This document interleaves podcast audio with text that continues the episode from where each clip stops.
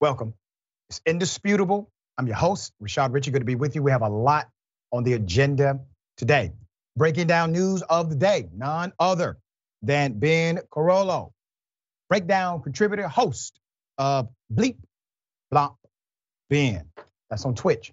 Should be a fascinating breakdown. Also, in the bullpen, we have a treat for you. We have Zeb Hall, activist, and we have Trevor Aaronson, writer at The Intercept, talking about the FBI and how they believe the FBI has engaged in conspiracy. All right? Top story of the day Marjorie Taylor Greene says if she was a black person, she would appreciate racist monuments. Here it is.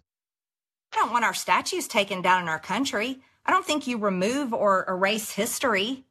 So I do I do agree those statues shouldn't be taken down. They're part of our history.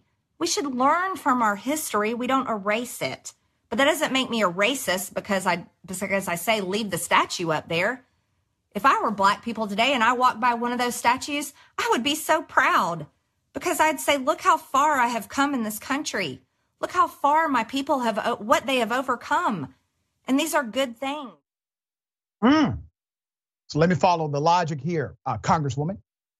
If you happen to be a black person, you would have a black perspective, even though you have been a white woman your entire life.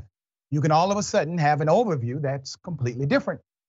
And your position is yes, it would be a thing of honor. You would be proud to look at racist monuments, monuments that are symbols of death and oppression. And you would have a sense of pride because you, as a make believe black woman, would look at these statues and say, Look at how far my people have come. Madam, in your own conclusion, you have indicted yourself. Please understand when you submit that as your proclamation, you are admitting that in fact the Confederate statues are racist. Think about what you said. If you happen to be black and you saw these symbols, you would say, look at how far we have come. Come from what? Well, racist people, oppression, bigotry.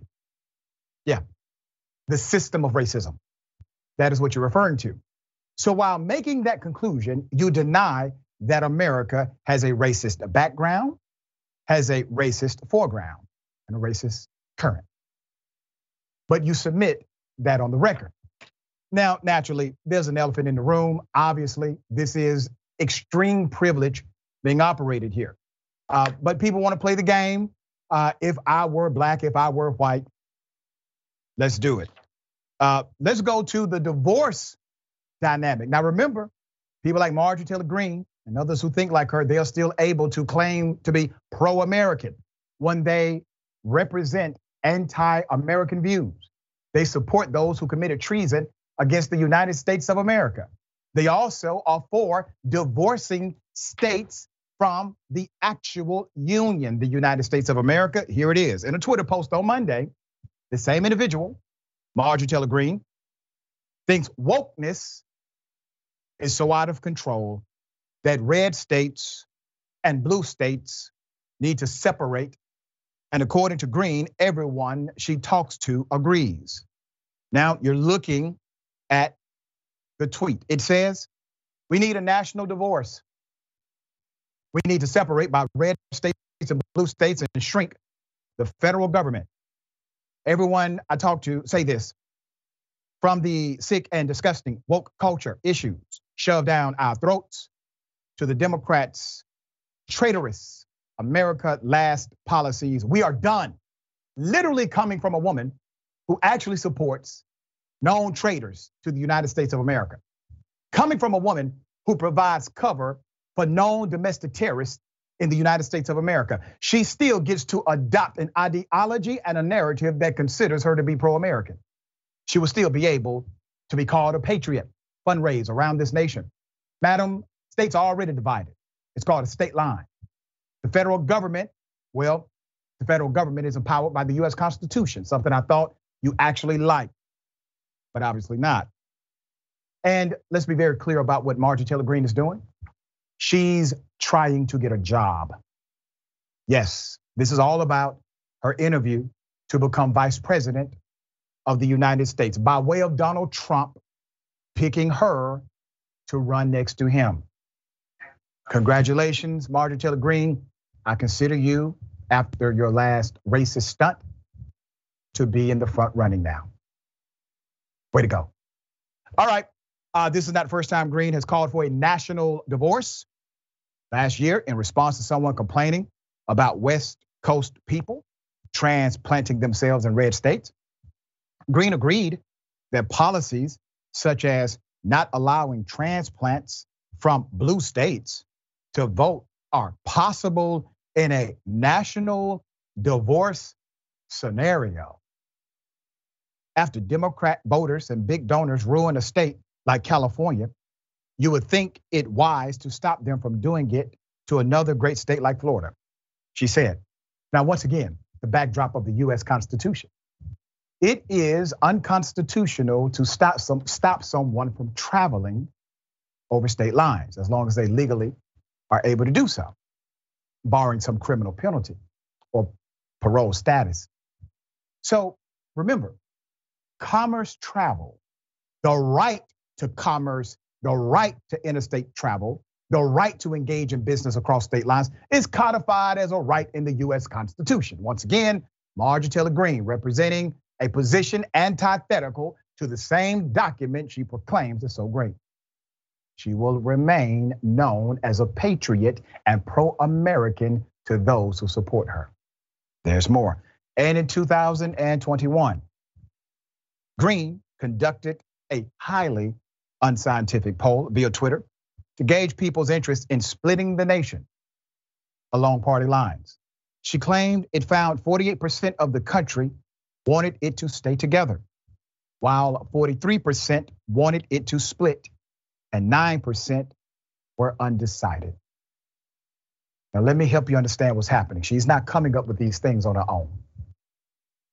She is being told, let's push this narrative.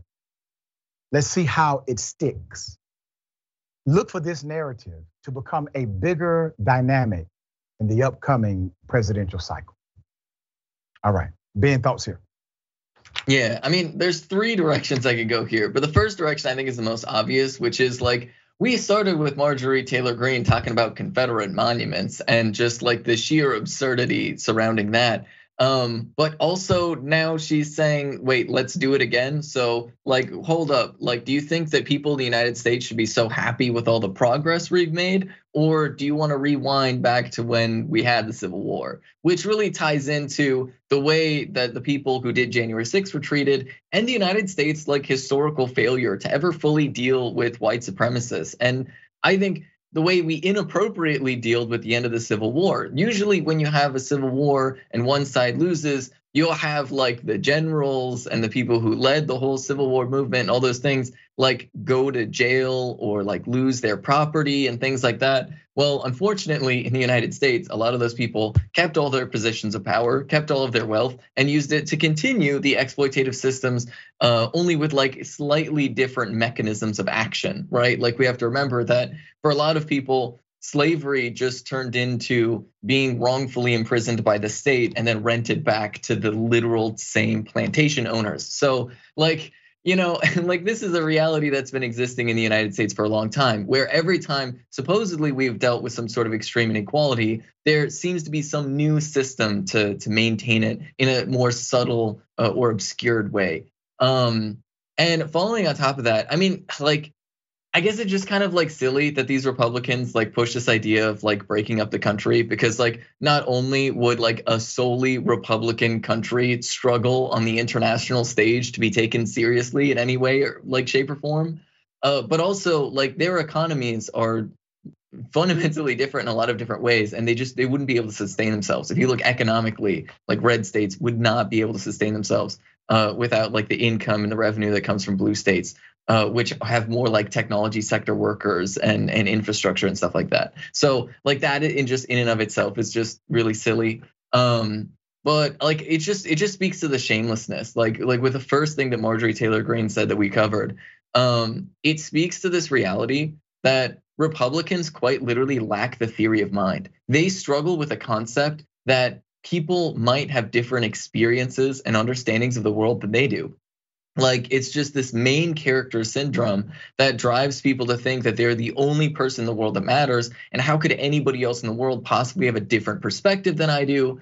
Um, and failing to see like how their actions impact other people. Um, and it, it's something that's very widespread within the Republican Party at large. And I think explains a lot of their politics, where quite literally their politics is just centered around what is personally convenient for them and not even rooted in any sort of coherent ideology or belief system. That's why they are so capable of having these these like ridiculous conspiracy theories like all spinning around their head at the same time even when they're like self-contradictory, right? Is Donald Trump secretly the president or is Joe Biden did Joe Biden steal the election, right? One of these like both of those things can't right. literally be true, right? But it doesn't matter to them because in their mind they're the only real person that exists and thus their actions in their mind should have no consequence in the world. But unfortunately for Marjorie Taylor Greene and for every other Republican out there, uh, we do live in a shared reality uh, where we have many different people with different thoughts, feelings, and beliefs. And most people believe that people like Marjorie Taylor Greene are intolerable.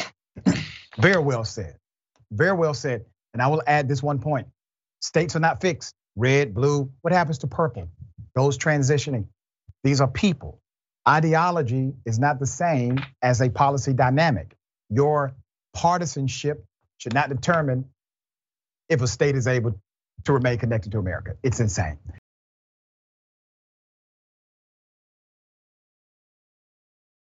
A cop decides to just body slam a random white male in his own neighborhood because he fit the description. Uh oh. Here it is.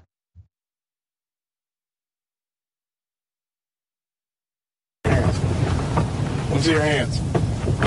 Let me see your hands. Put your hands in your pockets. Turn up, put your hands by the bed. Excuse me. Being detained, but I'll take your backpack off. Um, take your backpack off. Excuse me. What am I doing? Take your backpack off. Um, can you explain what Before you go on the ground, take your backpack off. I'm going, going to get picked up for work. Let's go to play this game. Sir. Put your your back. This is my phone. Put it down. Can you tell me what's going on? Just put your hands behind your back before you end up on the ground. My phone.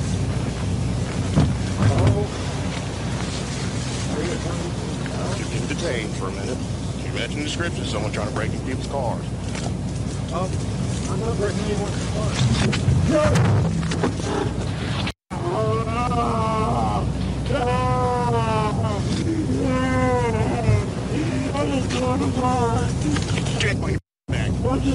car.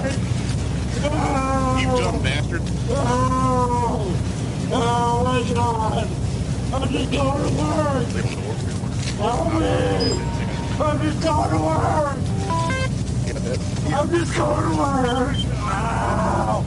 Ow. I don't know. Ow, please. Yeah. I'm just picked up work, please. 920. Please help me. Shut Get up. Work. The man is in pain. Cop says, shut the up. The man was in his own community, walking to work. Walking to work. Tom Jones of WSB TV did a remarkable job in the original reporting. That's where I saw this story first. Let me put up Deputy McMaster, they call him, an award winning cop. This happened in Paulding County, Georgia. The sheriff office is now under scrutiny because of that incident you just saw. The deputy has been identified as Michael McMaster on the left, seen with the current Paulding County Sheriff, Gary Gulledge. The incident occurred on March 4th, 2022. We're just getting the video. The victim, let's put him up. His name is Tyler. Tyler Canaris He was charged with misdemeanor obstruction of a law enforcement officer. That's according to heavy.com. But the dash cam video gained attention on Reddit and on social media this month after it was posted to YouTube by the account Justice for Tyler Canaris. He was booked into custody at 6:35 p.m. He was released at 7:32 p.m. that day after posting a $1,000 bond. Never should have been arrested in the first place. The case remains pending. We're calling for these charges to be completely dropped. Following the arrest, Canaris was taken by an ambulance to a local hospital. Deputy McMaster wrote in the police report, he said Canaris suffered a cranial fracture and a clavicle fracture. Let me just stop there, bring it back to me. He broke the man's uh, clavicle and he fractured the man's very skull.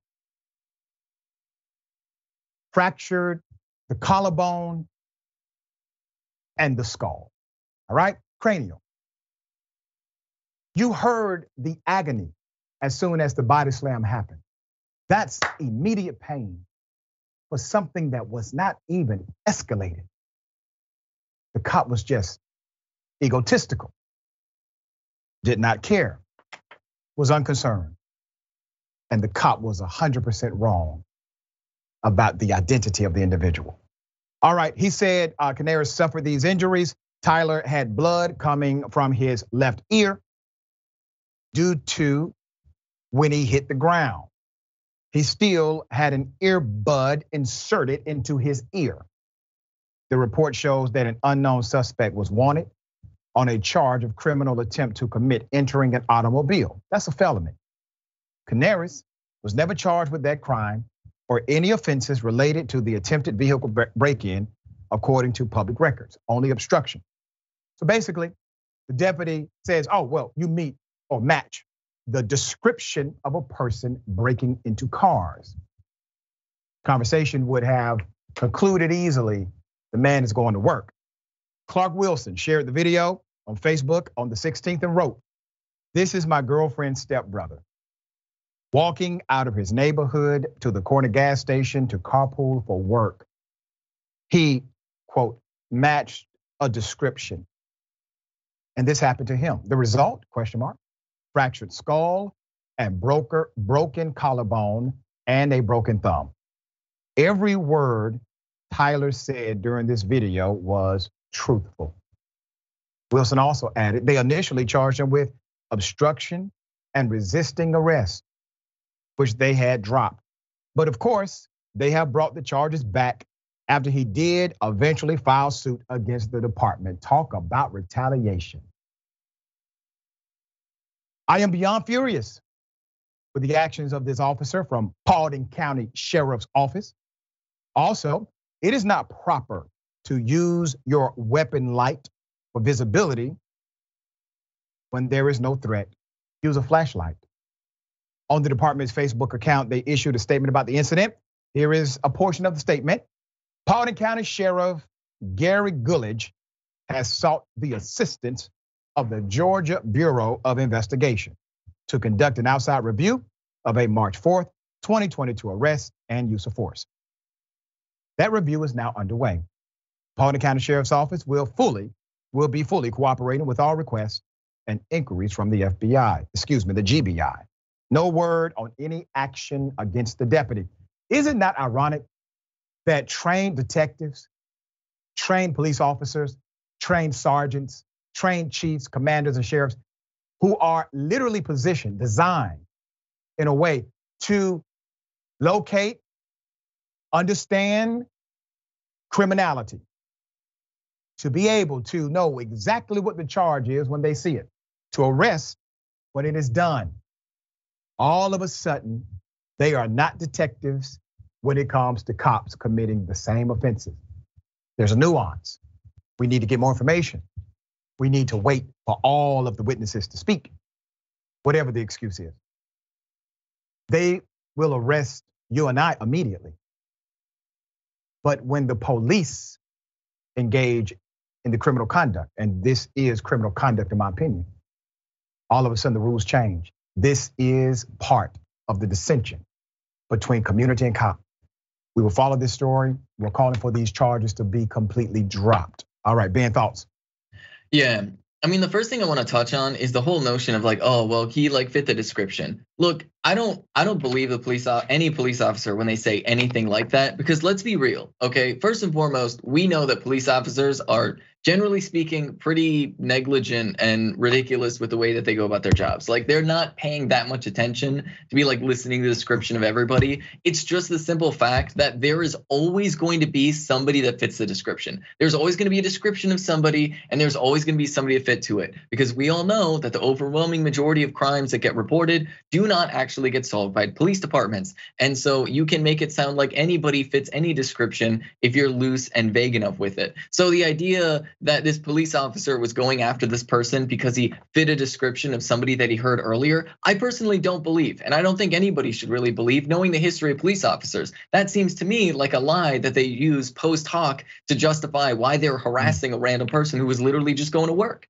right? Because ultimately, what happened in this scenario was somebody just asking for a little bit of explanation, a little bit of communication, a little bit of like, treat me like a human being right here. You're pulling over, you're stopping. I'm not even like, you're a cop, whatever. Just explain to me what exactly you wanted from me, but you know, so that I can do that right? But the police officer was not communicating, refusing to communicate because fundamentally police officers in the United States have a belief that they get to create reality, that everything around them is purely subjective to however they feel like they should view the world. And that like body slam, like literally was a suplex, right? Like yeah. that's not a thing that you are ever going to be trained to do in a military environment, a police environment. That's not like that's like a like a WWE wrestling move. That's not something that you're going to be doing if you're like detaining somebody. It is not that that is that is not a thing to do because you can do the skull fractures and things like that, which are just like serious serious problems that you don't want to do to somebody, right?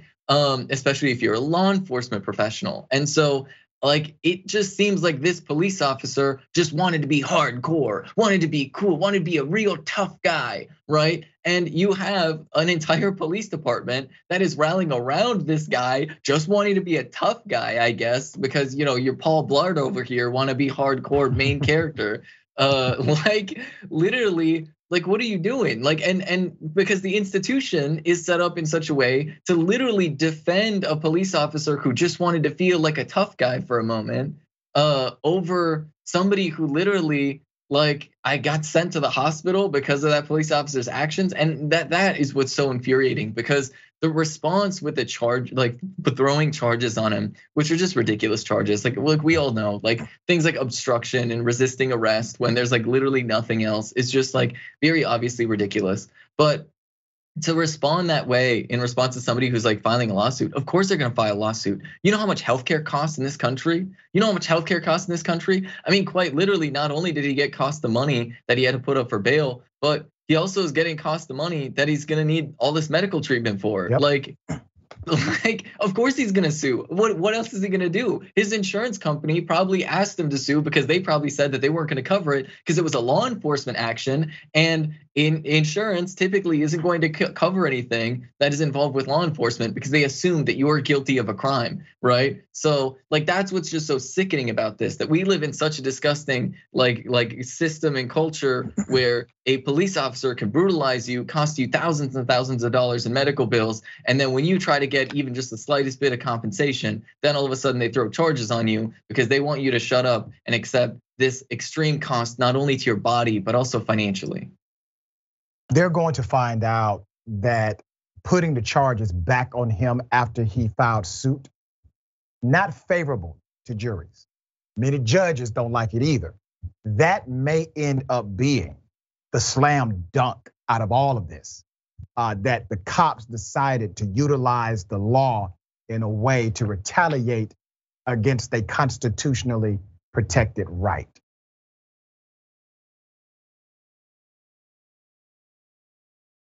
Indisputable exclusive. A mother says she was jumped, physically assaulted by three individuals inside of a Walmart. Police officer gets irritated with her and decides to lock her up as she's waiting for her dad to pick her up. We have the video. I'll explain on the other side. Here it is. You know what they gonna do, man? I don't know. You know, yeah, gonna, you ain't gonna do nothing. You best go sit your little ass down somewhere. That lad, the look. Come here, let me explain something to you. The lad girl that got jumped out here in Walmart that said she was gonna catch him one on one got a bullet dead to her chest, mm-hmm. and she's six feet under right now. Yep. So if you want your one, go on out there and get it and get yourself killed.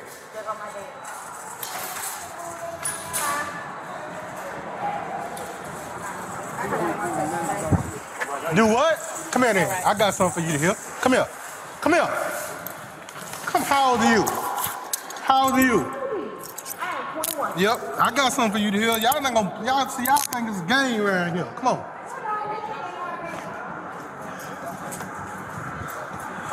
And here come my dad. I don't care. He can come on down to the police department and burn you out. Yep. Cause I promise you, I ain't the one. Can you let go? Yep, when you get in this car. Get in the car. You better get in this car. She going to jail if this order come down. That ain't got nothing to do with the fight. Yeah, she's 21. She's going to jail for disorderly conduct, ain't got nothing to do with the fight. She's victimized two times within minutes. Let's put up the picture of this mother. This happened in Clarksdale, Mississippi. According to the mother, she was attacked by three teenagers inside of a Walmart. That's her with her one year old. Her name, the mother, her name is Roretta Hawkins. Ms. Hawkins was visiting the Walmart in Clarksdale on June 27th to pick up baby items for her daughter and to meet her brother, who actually works at that Walmart. She was on the phone with her father. In the front of the store, she says three older teens started to laugh at her, and she says she confronted them, Are you laughing at me? Roretta says the teen said no. She left for the baby aisle, but the teens followed. Roretta's brother, Javier McDonald, who works at the Walmart, corroborated the entire story, saying Roretta left the initial interaction to go to the baby aisle. You're looking at the teens talking to the police right there, okay? In the baby aisle, Roretta says one of the teens grabbed her hair and pulled her to the ground, while two others joined in on the attack. She later learned one was 18 years of age. When she complained to the police, she says they would not file a report calling the incident retaliation. Next, the Clarksdale police arrested her for disorderly conduct. Now, keep that up. Keep that arrest report up. The question I had when I first heard this story is there some wink and nod to not put on record what happened inside of that Walmart? Why did he ignore the attack when obviously in the video he's aware of it. There's more. Hawkins told indisputable, and I quote, my first amendment was violated. He arrested me for saying something. But I didn't make a direct threat. I was calling my dad to pick me up. The cop said in the affidavit, I was real loud and I was trying to fight. Hawkins' charge was actually dropped but not before she paid $1,500 to a lawyer and $150 to a bail bondsman. All right. Uh, she is also, she also says the Clarksdale police officer, uh, let's put him up, El Jamaro Peters, seen here, destroyed her phone after the incident. Roretta says, he's a large man, and I wasn't going to fight the police. He didn't need to be forceful with nobody. People think you're not supposed to stand up for yourself, but I always stand up for myself. So I'm glad. Let's put up the chief. Chief of police, Clarksdale, Mississippi finest. Robbie Lindley. No one from the department returned indisputable's calls or emails for comment on this incident. Listen, we played this game plenty of times with police department. Now, Chief, let's put the chief back up. Now, Chief, uh, this is your first time tangling with me. There needs to be a statement of affirmative or at least investigative action happening to this incident. This officer obviously is ready for a review, and the citizen who was harassed has rights.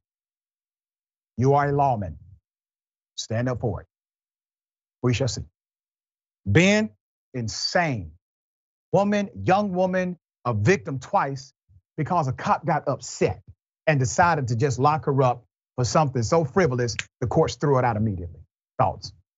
Yeah, this is just like this is just another one of those stories where police officers feel entitled, right? They they feel entitled to an extreme degree of power. And look, elected officials are to blame for this. Like let's let's be 100% real because not only do you have both sides of the aisle constantly praising police officers like they're universally unquestionably heroes and not like examining the role of policing in the United States of America more thoroughly, but also when stuff like this happens, they always just sit back and do nothing and wait for police departments to deal with it internally. They trust the system to function internally because they don't want to take responsibility. And this yep. is actually something that the United States does very very effectively where we separate authority and responsibility, right? Mm. By separating authority and responsibility from each other, you can create these scenarios where, oh, it's just this one bad police officer. He's the person who's responsible. We'll we'll leave it to the the institution to like deal with like you know all of the the problems of like punishment and stuff like that. And so elected officials say well yeah i mean i'm the one that like give them a budget and like votes in place the policies and procedures that they have to like run by but like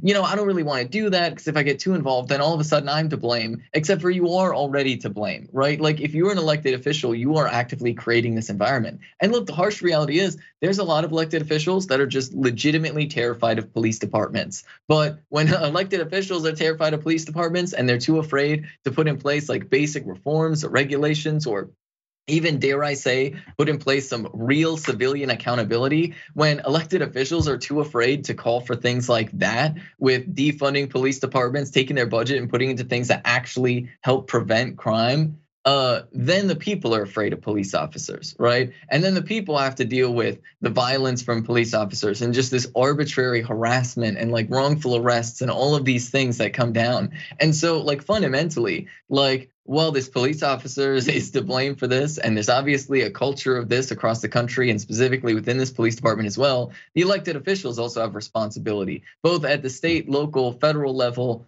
all of it because fundamentally there has not been any real substantial effort to change the system. And like fundamentally like why do democrats not talk about the fact that the whole entire war on drugs was very explicitly like started with the aim of harassing black and brown folks right. in the united states of america? That was the whole purpose. And yet somehow talking about the war on drugs is just like unallowed for most elected Democrats, just unallowed. Sure, they might talk about descheduling things like cannabis, but the larger war on drugs effort, the police apparatus, the surveillance apparatus that exists in support of that larger system, they never question it. Why is that the sacred cow that we are keeping when it was very clearly white supremacist in its origin? And that is what's really, really infuriating. So I it's we keep seeing stories like this and every day it is heartbreaking and it is rage inducing because so many Democrats are too cowardly to speak up against this.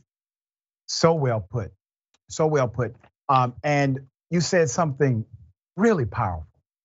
They want the authority, but not the responsibility. And that's it right there. You hit it, knocked it out the park. Now, for those who are watching, if there's a corrupt cop and I'm talking to police officers. If you're a good cop, if you believe you are a good cop, prove it to me. Tell me who the bad cops are. Email us at indisputable at tyt.com. All right? If corruption is happening wherever you are, corporate, schools, government, operations, let us know.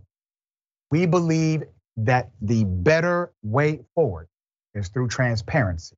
All right. And I'm not scared of the police. We got more on the other side. It's indisputable. Stick and stay.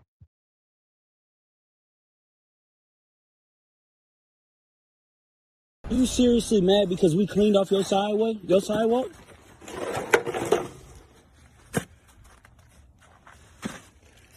So you mad because we cleaned off your sidewalk? Don't trespass that line. I don't need to. I could We're helping you. We're like you mad because we cleaned off your sidewalk. mess around with this way. You know? You have to go. We we cleaned off your sidewalk. It's this it's public sidewalk. We cleaned it off for you. With Jelly. There. Jelly and Tanya. Hey, Are you that Je- upset? What would Jesus do? If you're a real, if you're a real Christian, you have to be. I don't. No, I Call the police. Yes, I will. So you calling oh. the, what are you calling the police for? That's trespass the property. Put them, put them on, put 'em on speaker. This is the sidewalk. This is a public sidewalk. Put them on speaker. This is a public No, sidewalk, him, man. I don't know if you own this home, but Call it's a public sidewalk. Is this neighbor here, Jay, Yeah. and somebody else that I don't know, Uh huh. bothering me and uh, Tell them what we did. huh? Tell them what we did. No, don't say that, Jeff. They'll come faster if you say it's too over here. house, sir. Uh, I don't want to make him a problem. I give him time. He's taking a movie, taking pictures. Someone that I don't know, someone that just came to help his uh, his friend. To do the driveway, to shovel the driveway in a public sidewalk. It's no weapon that I know. No. No, what? Oh, they asked, do we have a weapon? Excuse me. Leave it alone, Jeff. Leave it alone. Don't say nothing. Just, See, they don't have no respect. And I am black people don't have respect that. now Don't respect, but I, but I plowed her in front of our house for free. for free. Didn't ask her for nothing. And the police arrive. Here it is. You see this line? Yeah. You don't pass this line, Okay. and Mm-hmm. I don't want to see you in my. You particular. What is your name? Mm. I don't know who you are. Gregorio. So go. Gregorio. where You belong. I know this is my friend's driveway. His dad owned this house, so I'm okay to be on the driveway. We just did his driveway. I don't know who owned that house any longer, and I don't want to argue with you. Okay. You have a good day. You go because you don't know me. Okay. I don't. Are you threatening her? No, no, no. Leave it alone, Jay. Let her put No, the I'm- snow I'm- back on the sidewalk. Hey, you get you getting snow on my side. You don't got no side. You need somebody No. else. Go with Charlie. I apologize to you, and I am sorry. Okay? That I you gonna be that. sorry after you call the police? I'm sorry that I said that name. Because you know what? I don't have, I don't want anything to do with there or what happened. That is your business. What you talking about? You have somebody from your family. What would you have them do to us? What they gonna do? Take that devil out of my face. What you what they gonna do? Are you threatening me? Are you saying that they gonna kill me? You can call anybody out of your I, family. I hear Tanya. I'm saying, are you threatening me? No, I'm asking you a question. Are you threatening me? You damn right. Uh, I want her arrested. I'm in fear of my life. Damn it. That's what I would have told her. You know how many elderly black women and elderly black men they arrest? You know, we covered a story right here on Indisputable. They locked up an elderly black woman for not paying her trash bill. This was out of Alabama. She went to jail. Nobody had any sympathy for her. She didn't threaten anybody, did not even break a law. It was part of some ridiculous private public partnership that created a contempt of court charge for her. They knew she was an elderly black woman and they decided to arrest her because she was late on the trash bill. Uh, yeah, sometimes people need to sit down somewhere. I promise you, she would have been well protected. All right? It's infuriating because that situation you just witnessed, life or death situation, that could have went totally different. All right, Ben thoughts here. Yeah, I mean, what you said just there is like really important because what happens if the police officers show up and they had a bad day, right? What happens? And because I mean, uh, like first and foremost, like I mean, this is just like ridiculous, right? Like uh, depending on what city they're in, like it could actually be illegal to put actively put snow intentionally onto your sidewalk like that after it's been shoveled. You know, you actually have to have like a way for like postal service workers to be able to get to your mailbox. It's like a whole entire thing. Um, you know, not to mention like city ordinances about like making sure that sidewalks are clear for people with like disabilities and stuff like that. So like that's just all like you know misdemeanor stuff but also like i think important like you know or like civil penalties or whatever for like but like the reason why i say that is because somebody's doing you a huge favor. In some places like you literally as a property owner have a responsibility legally to keep your your sidewalk clear. And so if somebody's clearing your sidewalk for you they're doing you an act of kindness. But what she said in the middle about like oh how you're not showing me any respect or anything really speaks to the shamelessness that exists in the united states and just the sheer white supremacy that is deeply embedded within our society where quite literally there are a lot of folks out there that think that they are like just owed like an extreme extreme degree of not just respect but like deference right for more marginalized people around them. And that is what like creates all of these situations in the first place. Just this presupposition that if you are in any way shape or form privileged that marginalized people around you should always be thinking about and anticipating your mind like your your needs and like reading your mind about what you might possibly want in every given situation. Uh whereas like if you're a privileged person you're never expected to like think about like or anticipate like the thoughts feelings of needs of more marginalized people around you. And that creates this imbalance of understanding where like let's be real if the police officers if, if the police officers offered to have those two men arrested do you think that she would show them the same kindness that they showed her? I don't think that i, I don't think that that would happen. I don't think that would happen. Um and so like fundamentally it's just this this problem that's like deeply embedded with our society. And like i don't know you have to be really really shameless to like get angry at somebody for like shoveling the snow off of your sidewalk and it's just have a lot like of hate. yeah A lot of hate in your heart. Um, hats off to the gentleman who kept it classy. All right, got a lot of respect for you guys.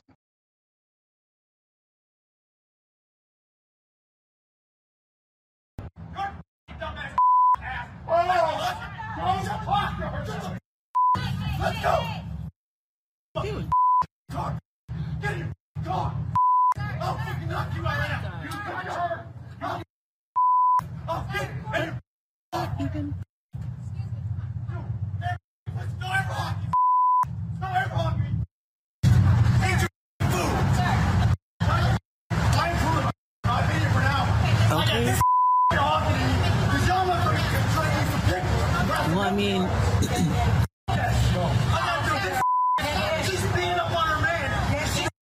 because they got into it in the car. Before that, we heard her, we heard her cussing at him in the car, and then he had to smoke a cigarette to cool off. He's a good man, and you treat him like He- oh, oh, Get in the car! Get in your He knows how big of a treat.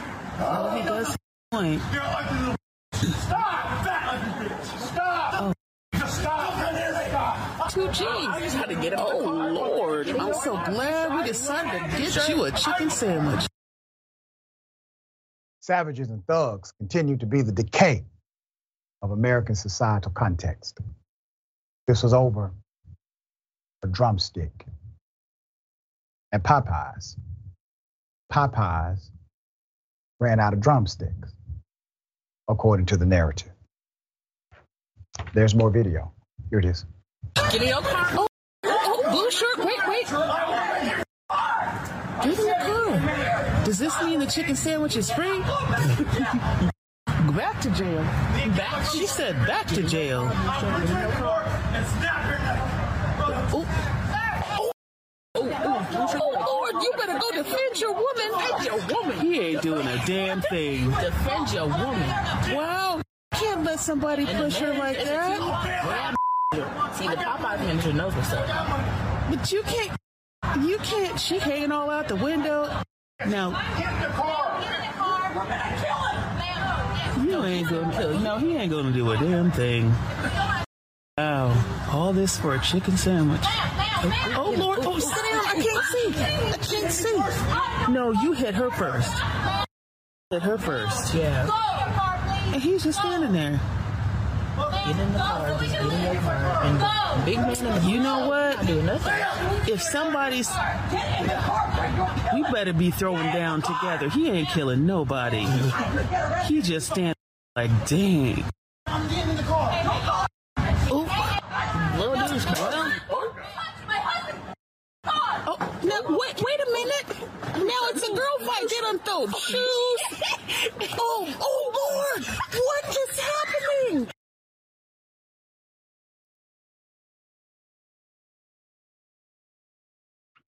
Oh, a drumstick? All right. The police eventually arrived. People were separated. People got handcuffed. Let's put up a picture full of mass here. One of the screenshots we have. Um, very sad, obviously. I have attempted to figure out who is the number two Karen. Obviously, the most aggressive guy. That's the one that caught my attention. That's Karen. It's a male Karen going to an extreme. Ladies and gentlemen, I must admit to you, we possibly have a cackle of Karens here. It is possible that all of them were actually engaged in Karenicity. Ben, thoughts here? Yeah, I mean, like first and foremost, look, I know Popeyes is good, but it's not that good. Okay, like it is not that good. It's like okay, okay, like calm down, please.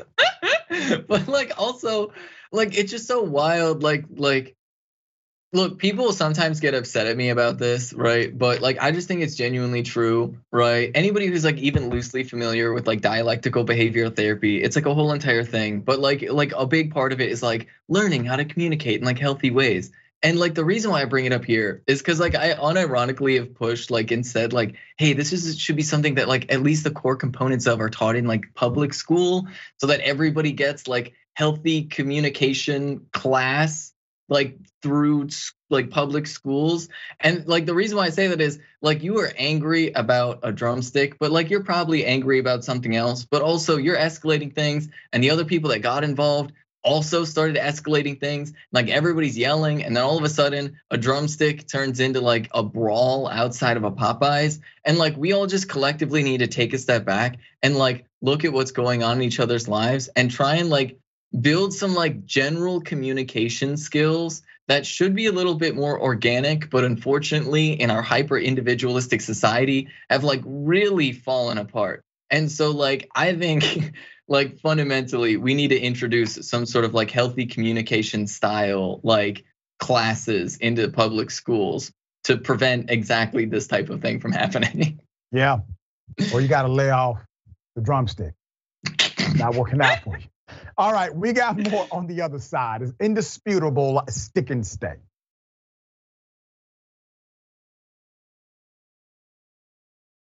Black people committing criminal activity because they had the audacity to play basketball. Here it is. Need a permit to be in this park if, if you don't live here. So if you don't live here, you have to leave unless you go. So you telling us we can't be no visitors in our people's houses? So you can't call no. So we can't. So we can't call friends up to come get on the park. Township ordinance states that if you don't live in the township, you can't be here. And if anybody outside of the township wants to be on here, you have to have a permit for them to be here. Where's it at? Got the ordinance. You go up to the township building and read it. Well, can we get this coordinates? You can. We just told you to go up to the township building. Where the township building? Right over there. The Brown Center? Yes. We can get it right now.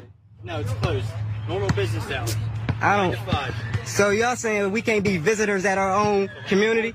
So we can't. We can't. We can't help build the community either. There you go, officers. That's what I like to see. Real police work. Code 18. Negroes on the basketball court in the township. There's more.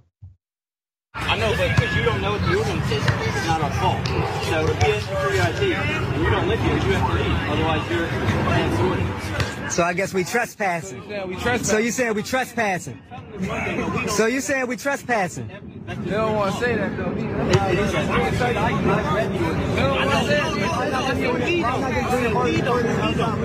We don't have to. So so so are we trespassing? And it is true. So if you, I feel like you're getting harassed right now, you can go and pick up the ordinance tomorrow and then you can come to our station and file a complaint. I, I, I'm This is telling you crazy, what Jordan man. said. When you go tomorrow, Can't have pick up fun Jordan, for it's nothing gonna say that at all. Okay, and then you're gonna know we're telling you the truth. So it doesn't matter. I know, yeah, All the like cards, that's the key word. You say then we'll know. That's what I'm saying. We don't know. It doesn't Yeah, all matter the if you don't are think it's the truth right now. Mm-hmm. That's too much, man. Too much. No. For a bench warrant, they talk about bench warrant. Now we can't play on public courts. We can't play on public courts. Damn shame. Put up the picture full mass of these cops. These officers basically said, you need a permit to play basketball at the park. According to some repost of the video online, the incident allegedly happened in South Jordan, Utah. This is emerging again on social media. We do not have a lot of details. According to the nationwide police scorecard in the city of South Jordan, the racial disparities for low level nonviolent offenses are as follows disparities in arrests for low level offenses by race and ethnicity. Well, damn. Look, who's number one? Black people. Black people were 5.7 times more likely than Latinx people were, 1.9 times more likely than to be arrested for, uh, likely to be arrested for low level nonviolent offenses than a white person. Now, here are overall numbers of arrests reported from 2013 to 2021 for low level and other arrests. We have it broken down by year. Per 2021 US Census Bureau data, the population of South Jordan was about 80,139. And here's the percentage of arrest by type. Okay. More from the nationwide police scorecard on national racial disparities. Black people were arrested at a higher rate or higher rates than white people in 90% of police jurisdictions reporting 100 or more arrests in 2020, including every police department with a jurisdiction of over 400,000 population, all of them, every single one of them. Though there were racial disparities in arrests in, all, in almost every jurisdiction, the most severe disparities tended to be found in smaller towns and cities. Over the 500 departments with the largest black white racial disparities in, in arrests, four and five had a population fewer than 15,000. There you go. That's your data. Ben, thoughts here? Yeah, I mean, like fundamentally, they're talking about like, oh, you know, you have to be part of the township, part of the township. This is exactly why like homeowners associations exist in the United States. Like that's a, it's to be clear, it's a weird thing that homeowners associations exist. And the only real explanation for why they're such a big thing in the United States is specifically because they were used as a tool to keep black and brown folks out of white neighborhoods. Like that is it. And like that, unfortunately, is still happening to this very day. Now, they can't do like the same methods like they used to, like putting racial covenants on housing and stuff like that. But they use tactics like this, like calling police on random black folks who are like playing sports uh, at like a basketball uh, court or whatever, uh, doing these things to make people feel unwelcome, to make people yep. feel unsafe in the area. And like that, this is exactly what homeowners associations are fundamentally for. Um, especially if you look at like the way that like the next door crowd will be like constantly peering out their windows, like harassing random people that may or may not like you know just happen through town. And it's just deeply deeply infuriating that like fundamentally while we say we've moved so far as a country at the same time these things still start happening except for they're just given pretense. And right. that's really it. The old the difference is that there's there's more pretense there's more um obfuscation about what's really going on well said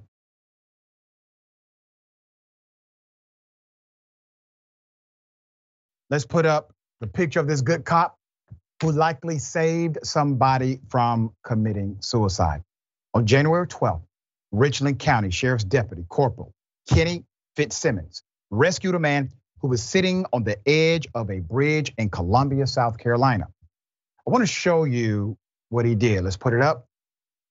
The corporal, corporal says the 26-year-old male was sitting on the edge crying, staring at traffic.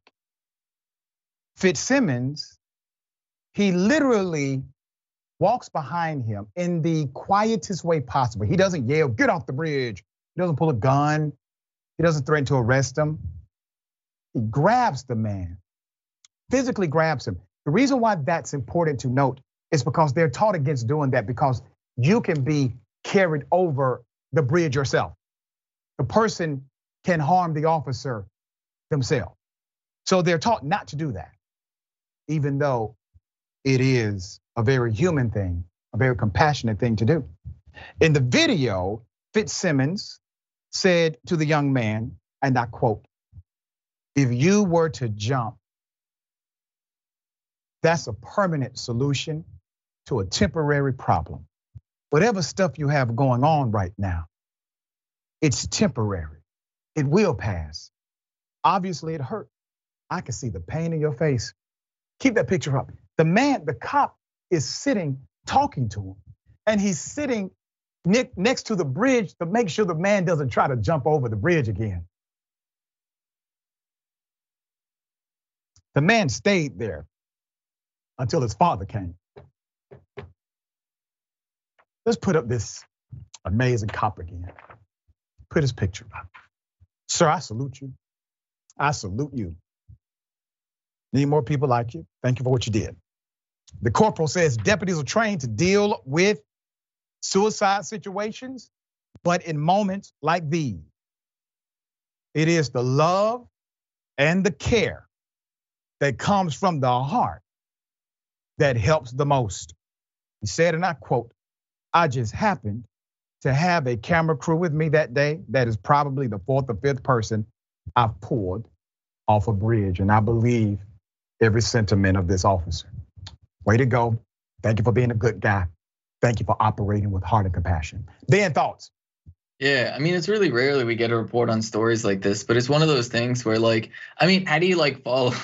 How do you like follow a different training of like not grabbing this person, like sneaking up to like like grab them, keep them safe? I mean, literally, even just saying something could have startled them, and then that's it, right? And so, like, fundamentally, like, and that's what's like that's what's so infuriating about like how like terrible our police system is in general is that like just a little bit of heart, just a little bit of compassion, just a little bit of that stuff that you are trained to not have a you know that that you're trained to have fear just wash away. Just a little bit of heart and compassion can fundamentally change someone's day and can fundamentally change someone's life. I mean and that is what's so important about like like literally like having a push for real community safety yep. really just means having more people involved who are driven by like heart and compassion and are given skills and tools to make that compassion like mechanically successful um, and it's just it's like this is a this is a nice heartwarming story, and it's heartbreaking to think that it deviates so much from other people's experience with police. If cops want to be heroes, remember this: heroes are not careful. Heroes are courageous. That's what you saw. We got more on the other side. The bullpen is next. Stick and stay.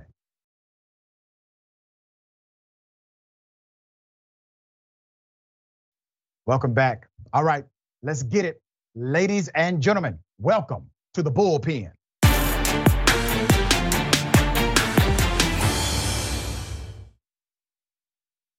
We've been following this story. We have an update to it, talking about the FBI and their coordinated efforts to infiltrate Black Lives Matter protests by way of nefarious means, according to many. Let me remind you of some of the story. Here it is. Uh, Special Agent Scott Dahlstrom with Special Agent uh, Byron Mitchell, uh, CHS, for meet with uh, Zebedias Hall. Thank you. You can hear this, so I put it in my front pocket, right? Yeah. Okay, got it. See how nice and slender they are?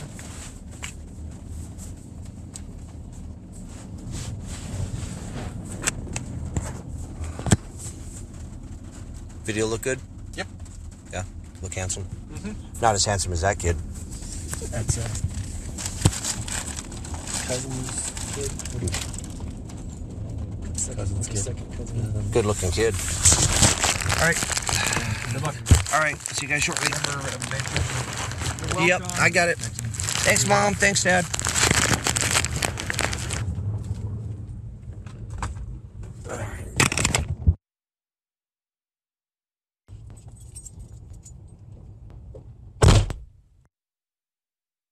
All right, what you just saw was a guy named Mickey Windecker. a convicted sex offender who was working as a confidential informant for the FBI.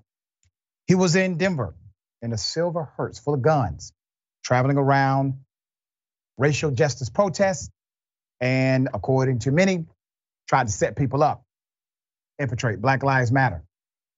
We have two people on the program. This is going to be a fascinating discussion. Um, Mr. Zebediah Hall, activist, who was at the receiving end of much of this. Uh, Zeb, thank you for being on the program. Thanks for having me. Trevor Aaronson, who is the creator of the Alphabet Boys podcast and received an anonymous, received a video from an anonymous source, was able to give us a lot of information from this context. Thank you so much for being on the program. Thanks for having us. All right, let me start for narrative's sake with you, Trevor. Give us the summary of what happened, how it came to you, and what you have discovered since reporting. Well, I think it's important to remember that before the summer of 20, the FBI had previously designated Black political activists as, as so called Black identity extremists, a subgroup of domestic terrorism that the FBI considered anti government extremists. So going into the summer of 2020, the FBI was predisposed to potentially see First Amendment protected activities as a result of the racial justice movement as being potentially dangerous or even national security threats.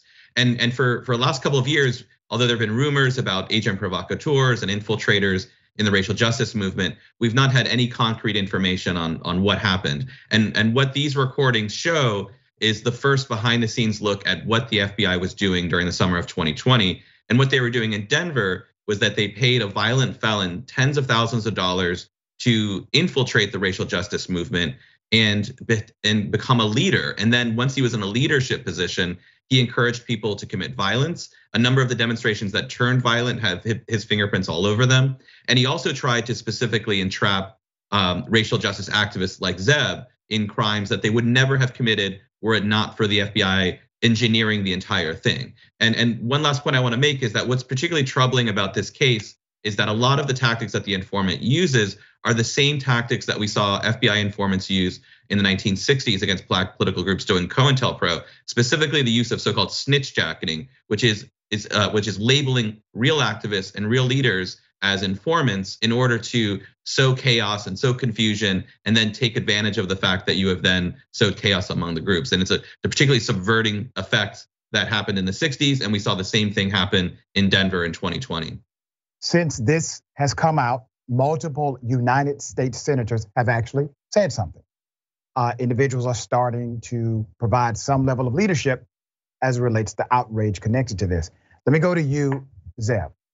Uh, what was your experience that what you can talk about, and what was the genesis of this interaction um, with Mickey?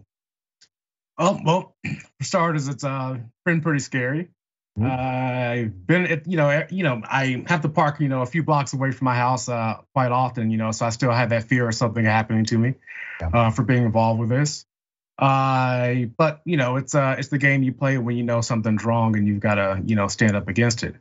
Um, Mickey, um, you know, the uh, feds sent this uh, dangerous criminal to uh, the protest. Uh, I first met him around, I think, uh, early June or, uh, excuse me, late June, early July. And, you know, it's as if he, you know, I guess infiltrated within the, the a branch of the DSA. And, you know, at that point, everyone thought he was, you know, he was just personally kind of working with them. You know, it was a, sad, sad to say, a good cover. And through his infiltration, he took a leadership role he uh, snitched jacket a lot of folks, uh, put everyone in danger, and ultimately, uh, with the assistance of the FBI, uh, destroyed the movement. It is just so wild that, as Trevor said, uh, this is COINTELPRO all over again. Um, and in the dynamics of the narrative that we heard, uh, literally, they gave him a bunch of guns and he would drive around trying to coerce or manipulate individuals to engage in some level of criminality. Is that the sentiment from this Zeb? Is that what happened according to you? Oh, yeah, absolutely, and it's it's probably a lot even more worse than you know what we might even know now. It's uh, you know, it, I have to always remind people that, you know, yeah, this happened in Denver, but, you know, in comparison to other major cities, Denver is very small. And now that this story has been released, you look throughout the Twitterverse and all these uh, uh, other forms of social media, and people are starting to talk out. So it lets you know that you know Denver was just a little blip in the country, uh, at least in my opinion. I feel that uh, it could not have just been Denver, so this would have had to be over the entire country. And if it happened over the entire country, it means you know the FBI and those who worked with them quite potentially destroyed the movement over the entire country. This is not going to be easy, brother. But I need you to tell us what happened. I need you to tell us the approach. I need you to let us know what went down as much as you can, because you giving voice to this creates power. So what happened? Yeah, it's uh, it was very confusing summer. You know, it was uh, COVID was going on. That uh, then you know a gentleman was uh, murdered, screaming for his mother in the process. You know, uh, there are tensions everywhere, and so I guess you know when people started working together, getting along, different groups, uh, different races of folks, you know, it became a bit controversial, uh, as often in the past. So you, they sent someone down to, I guess, uh, break that cohesion. And over time, you know, uh, he became a little, you know, more um, involved with different leaders or speakers and whatnot. And you know, it's uh, he would try to kind of bring people away, you know, to talk to them individually.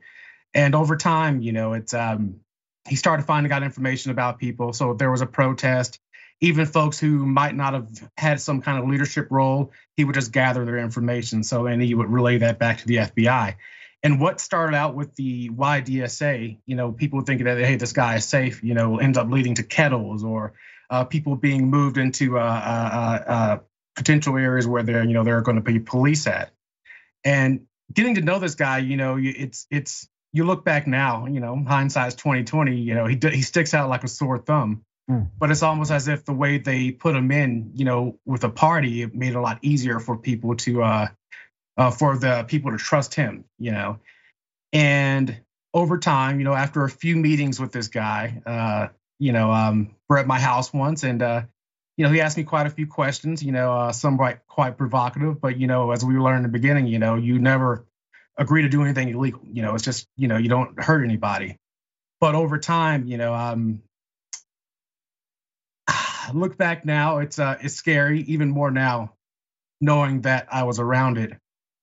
Um, but I think what really scared me the most out of everything is when he asked me to kill the attorney general, and I said no right off the bat. You know, it's not my gig. You know, I don't want to go hurt anybody. You know, uh, so as soon as he asked me, I said no.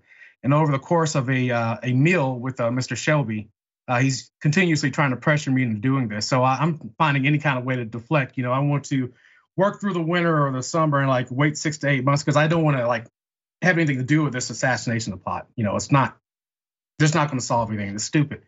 But I'm intimidated at this point that now I feel like I need to buy this guy this gun.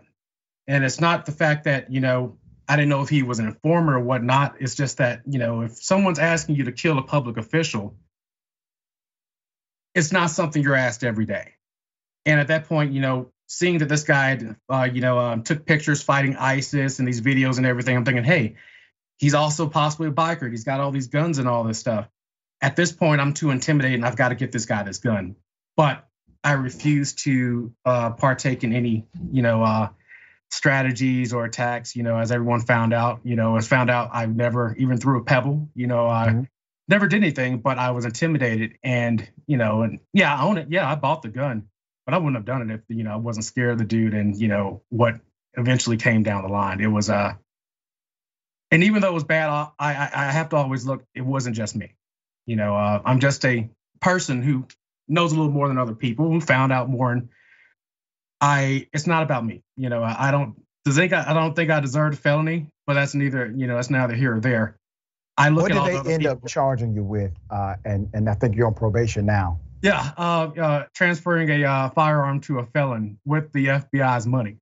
you know, it's uh, you know, um, I wouldn't commit to any you know violence or whatnot, but it's like, hey, we've got to tag this big you know uh payday on this guy, say, hey, we caught someone, but altogether you intimidated me into buying a gun for a dude and you gave me your money to do it.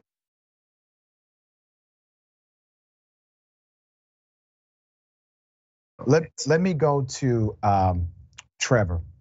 Uh, Trevor, uh, you've noted the informant was paid, I think, twenty thousand uh, dollars for his operation, so to speak. Uh, you have a book called The Terror Factory. Uh, you wrote this book in 2013. And this book, The Terror Factory Inside the FBI's Manufactured War on Terror, uh, you document some of this um, already back then. What was it like when you received this information from an anonymous source? Right. This this practice by the FBI of using informants of with questionable histories and then entrapping vulnerable or impressionable Americans has gone gone on for a very long time. You know, the 20 years after 9/11, this was a common practice, and it had long been my theory that the FBI would use these tactics and powers that it had obtained in the post 9/11 era against racial justice demonstrators. And so I remember in the summer of 2020 this happening knowing what I know about the FBI, having reported on the agency for all these years, I remember thinking this is likely what they're doing. And I and I was searching for that answer, that proof. I couldn't find it. And then finally, about a year ago, I remember reviewing these records and these recordings and, and seeing that they were doing exactly that, that they were using these tactics and powers from the post 9/11 era and and treating these racial justice demonstrators as if they were domestic extremists or terrorists. And I think what's particularly troubling is that I think it's far more likely that this happened elsewhere in the country than it is that Denver was somehow anomalous. That this is the only place this happened. Granted, this is the only one where we know about, but it's it's I think it's reasonable to assume that this happened in other cities. And I think it's particularly troubling that the FBI is using these vast powers intended for anti-terrorism against political activists like Zeb and others in Denver. What happens next? Um, listen, I'm not a lawyer. I'm currently a law student. This sounds like entrapment to me. Uh, but what happens next, Trevor? What is the hope uh, based on policy, national policy, as relates to this kind of operation? Well, one of the reasons that this happened is that for far too long, the FBI has been an agency with enormous power, but but very little oversight in Congress. And I think one thing that can help is just getting a greater level of oversight in Congress. And I think this is happening, and we're revealing this at a particularly important time, which is that Jim Jordan and the Republican-led Congress are currently have a subcommittee where they're trying to construct a narrative that the FBI is specifically prejudiced against right wing extremists and right wing groups and is, is solely targeting those groups. And that simply is not true. The FBI has a long, long history of targeting black activists, targeting left wing activists. And this case in Denver proves that point. And so I think if you're going to have a new so called church committee on Capitol Hill, you really need a committee that's going to look at all of the abuses that the FBI is, is, is doing, including cases like Denver. And my hope would be that in exposing this in Alphabet Boys, that we can inspire lawmakers to take a far more critical look at what the FBI is doing with these enormous powers against people like Zeb, who were simply exercising their First Amendment protected activities when the FBI decided to launch an aggressive undercover investigation against them. Zeb, I'm flat out of time, but I want you to give us in your own words what you would like people to know. Those who are engaged in advocacy and activism, it is a work that's needed. What would you say to them? Uh, constant communication. Um, that's one of the bigger things, as well as instead of criticizing people or not getting along for a few different views, you know, understand you're not all going to have the same views. And you know, when you start talking to people with different views, in different spectrums, it'll make cohesion a lot better, and it uh, limits the uh, chance of these, uh, my opinion, these are criminal organizations from infiltrating uh, another one of our movements. And I also think it's highly imperative that people start speaking out, you know, uh, speaking their truth about everything that's happened because, you know, it's I find it more disrespectful the no comment than uh, the act itself. You're caught red-handed. The entire country knows it, and you don't even respect black people enough to say, hey, okay, you caught us. You know, I haven't received a phone call from the uh, prosecutor or anything from the government. Um, but you know, it's to be expected. You know, I, mm. I I signed up for this as soon as I came out of the womb as a black man. So it's uh, uh I have no regrets about this, and it's worth it. You know, that's what life's about. If you're not fighting for something, you're not really here. And I'll let's stop at this. I started jujitsu a year and a half ago, and I learned that you know if you let someone roll over you on you, they're not going to stop. Yeah. So I'm not going to let the federal government roll over all of us. That includes white folks as well. That's right. That's right. I appreciate you both. Uh, thank, thank you. you for your continued advocacy. And we are going to follow this story. Naturally, there needs to be a statement and some action. And that's what we're pushing for. Appreciate you both. Thank you for having me. Thank you for being here. All right, remember, take care of yourself, take care of each other, take care of the planet. Remember, the truth is always indisputable.